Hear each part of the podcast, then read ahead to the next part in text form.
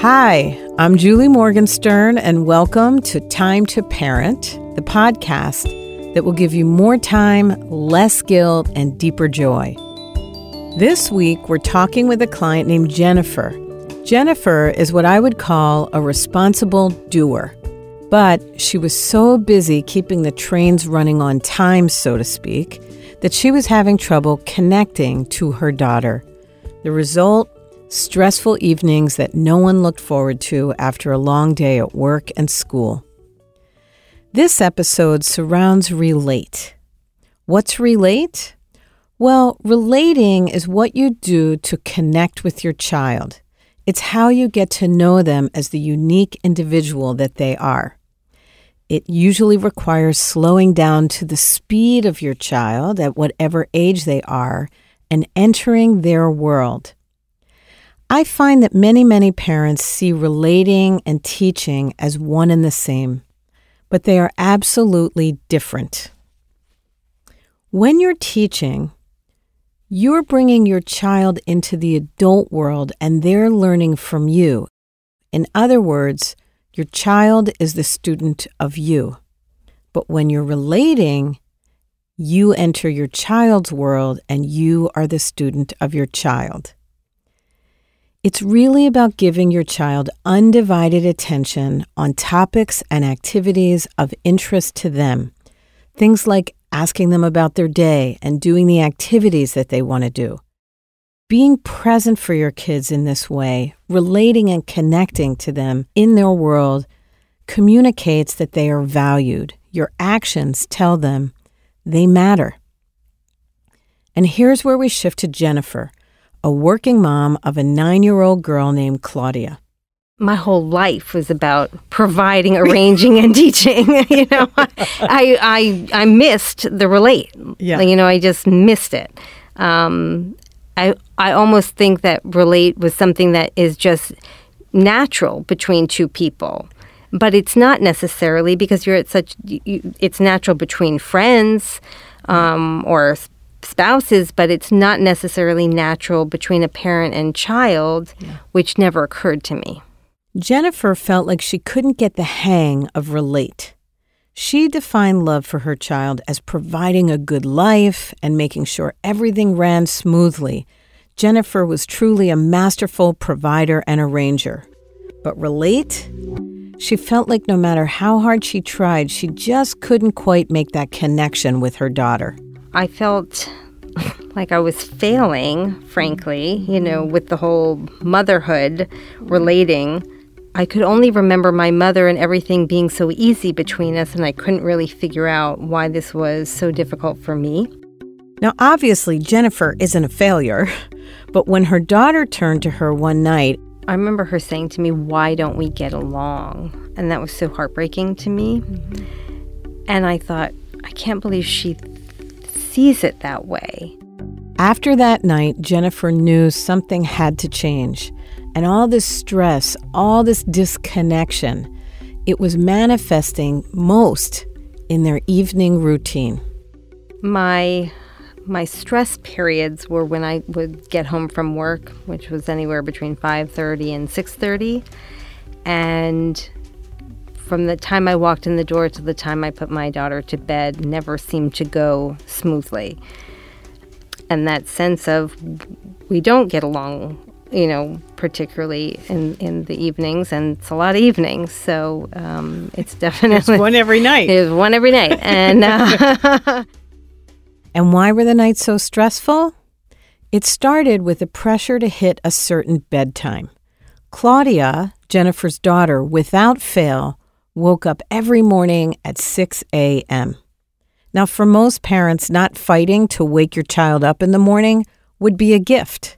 And for Jennifer, it was, but it also made her fixate on a hard and fast bedtime at night. So I always found it very stressful that she needed to be asleep at a particular time, knowing that she was going to get up at a very particular time. Mm. So that meant when I walked in the door, I felt like we had this agenda we had to complete every night. We had to get through homework, we had to get through reading, we had to get ready for bed, we had to shower, whatever it was. I just had this thing in my mind that we had to be on this roll. Mm-hmm. And that way we would make the deadline and then she would go to sleep. So I was putting all this pressure on these few hours after um, after work. And invariably, we would miss bedtime, there would be drama, and it wasn't working. So, evenings were start to finish struggle, lots of conflict, and not a lot of connection. Every night, Jennifer was anxious that the to dos and routines weren't getting done, and she felt upset that she was sending her daughter to bed angry. All this tension and struggle was exhausting. Couple that with what her daughter expressed, and Jennifer had reached a breaking point. She really needed help.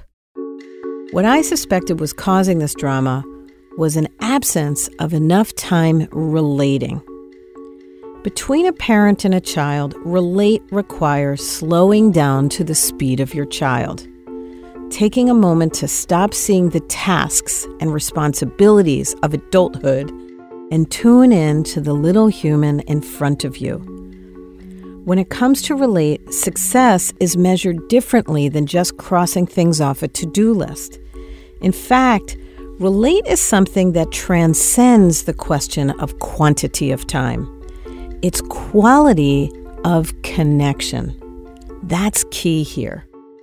When we think of quality time, or as you said, Julie, relating, we're really talking about that special time and that special connection we have with the people around us. And in this case, particularly as parents with our children.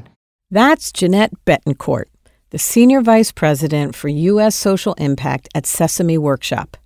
Yes, this is the same Sesame behind Sesame Street.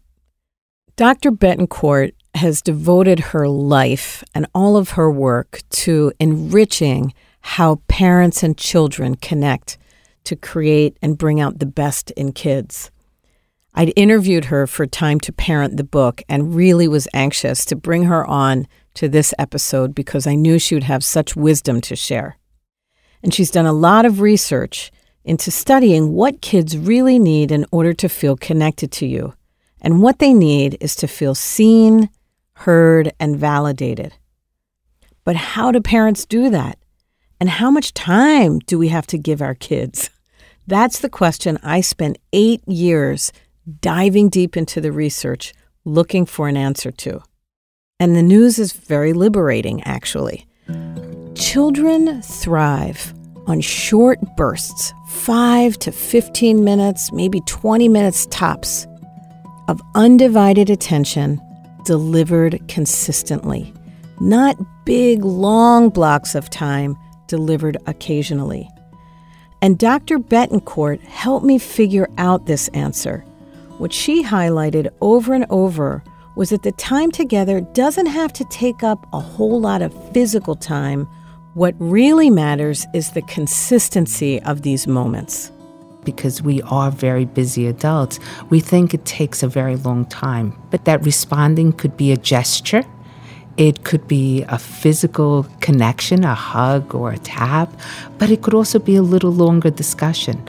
But it's the consistency of these, but also the collective of these, that these are happening often throughout my days, throughout my weeks, and throughout my years. This calls back to what Dr. Rios said in our Arrange episode. Kids need consistency in relating time in the same way that they need consistency in their routines. So, how do parents fit in consistent quality connections? I think the relating time isn't something that you necessarily fit in. I think it's something that should become part of what we do every day. So, it's not necessarily about adding time in your schedule to relate. It's about changing the nature of the time you are already spending with your child. Moments like when they're brushing their teeth or combing their hair can become beautiful moments of connection if you slow down to the speed of your child. It's much more about the way these things are done. If you are rushing your child through the mechanics of everyday life, and then hoping for some quality time at the end, you're missing a key opportunity for connection.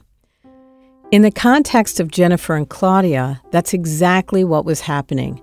The pressure that Jennifer was putting on both of them to stick to the mechanics of the evening routine was converting the entire evening into teaching time with no space for relating time.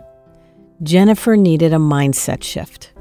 So that means that when I am starting in the morning, whether I'm making breakfast for my children, whether I am helping to prepare their lunches, whether it is uh, suddenly talking about something that we've seen on television, those are all relatable moments that are everyday moments and they accumulate. And the way they accumulate is because for children and youth, it means that I'm always sort of providing not only for you physically, but also emotionally. So that sense that I am there for you as a parent, both in my everyday actions as well as in these deeper moments. Jennifer needed to stop seeing the connection as a reward for the to dos that's what was causing all this drama. Instead, she needed to create consistent space for her daughter to connect.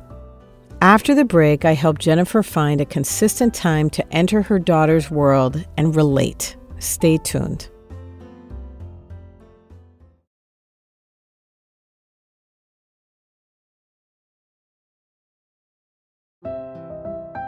Before the break, we heard from a client named Jennifer.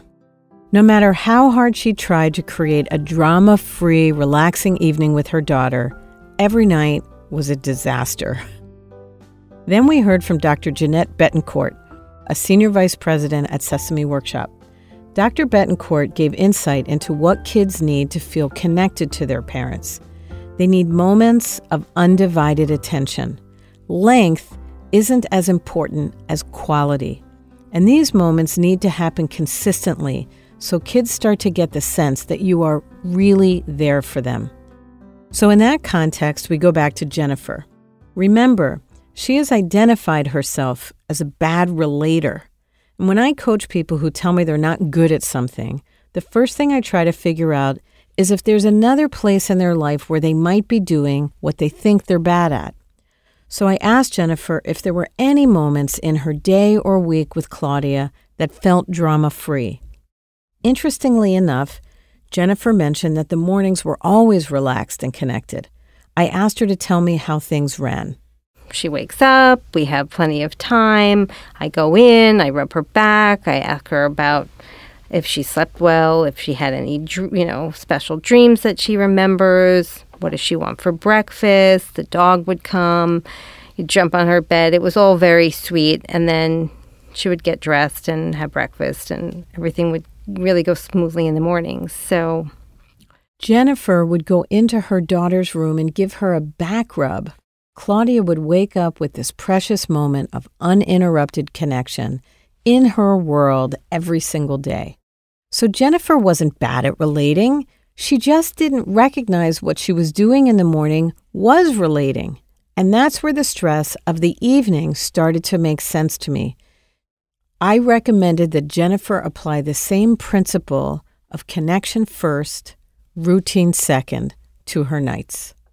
So that's really what I do. I come home from work, uh, I put my stuff down, and um, she follows me, and I'm washing my hands or putting on, you know, a t-shirt, and we talk and i ask her about her day and i ask her what her specials were they call them at school art or spanish or mm-hmm. what she's doing and it opens up the conversation and i also gauge her mood too right. you know if she's happy and relaxed or if she's feeling stressed it's like that time that i have to figure that out so Jennifer started to make space for relating time with her daughter the minute she walked through the door. How? Well, first, she had to work on transitioning out of work mode and into home mode before she crossed the threshold. I would usually walk home from work and not be on the phone. I would listen to music or I just listen to the traffic or whatever it was. So I focused on I need a transition as well. Jennifer also did something else I found so interesting. Instead of grabbing my mail from the mailbox and bringing it upstairs, I read my mail in the mailroom, which was fine too because it if there was something in it that I wanted to look at, she wasn't watching me do that. Mm-hmm. She wasn't thinking, she just got home and now she's looking at the mail instead of talking to me. So out of sight, out of mind. So do the mail in the mail room, mm-hmm. throw out, you know, 90% of it that you don't need, and then, but at least you know what's there and you don't need to uh, take up Claudia time doing it, or at least not in front of her. So not only was Jennifer mentally transitioning, she was changing her own routine so that when she walked through the door, her intention was to start Claudia time. I'm not a person that generally lives in the present, but really taking to heart that that's not fair to her. Yeah. And if you want to plan the next 20 years of your life, do it on your own time, but not hers. And so I've had to stop and really listen. And I have found they read wonderful books at school and they're nice actually to listen to. And it's nice to have a conversation with her. And it's amazing that what I thought was so important and I couldn't get out of my head that when you're sitting and engaging with your child, this beautiful child who thinks you're a rock star, and that we know won't last, but for now, that what could be better than this? I love this. Listening and being present with Claudia ended up making Jennifer feel good too. These small moments with Claudia, whether it was while she was reading aloud or telling her about her day, Jennifer found these moments were a form of mindfulness for Jennifer. She was able to be more present in her own life because she took these moments to be present in Claudia's. And the best part of all of this even though Jennifer has added time in to connect, Claudia is actually more consistently hitting her bedtime. Adding in relating time didn't add time to the overall routine, it just extracted the drama. I look forward to going home instead of the idea of, oh my gosh, the next two hours are going to be so stressful. And now it's, I walk in, I get a hug, and we really connect. And yes, the homework has to get done and all those things, but I I I think at work when something's going wrong or when something's really stressful, I can't wait to get my hug from from Claudia.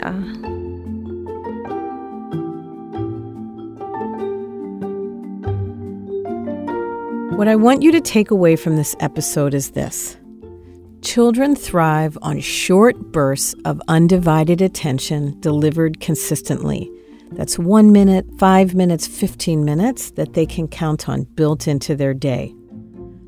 Two, you don't have to add time to your schedule to relate to your kids. Just change the nature of the time you're already spending with them. And no matter how much is on your to do list, slowing down not only makes your child feel loved and secure, it's a beautiful way of you relaxing and creating balance in your own busy adult life. And finally, it is never too late.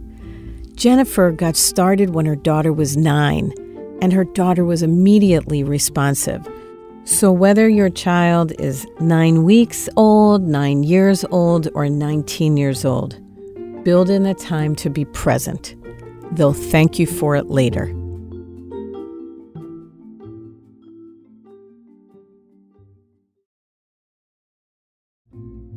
This has been the Time to Parent podcast, and I'm Julie Morgenstern. Before jumping into the ending credits, I want to give a shout out to Dr. Jeanette Betancourt and her amazing work with Sesame Workshop. You can find invaluable resources for guiding your family through all the obstacles life throws at you at sesamestreetincommunities.org. The link will be in the show notes. We're looking for questions from you. Do you have questions on how you can balance your time as a parent? Email them to timetoparent at macmillan.com. My new book, also titled Time to Parent, is out now. Buy it wherever you get books or at the link in the show notes. You can find more information on my website, juliemorgenstern.com. If you like the show, please be sure to leave us a rating or review on Apple Podcasts or anywhere you listen. This show is produced by the very extraordinary Becky Celestina. Editing help from Alyssa Martino, Alexander Abnos, and Katie Ferguson. Thanks also to Tatiana McPartland, the wizard of Julie Morgenstern Enterprises, who keeps me organized so I can keep you organized. See you next week.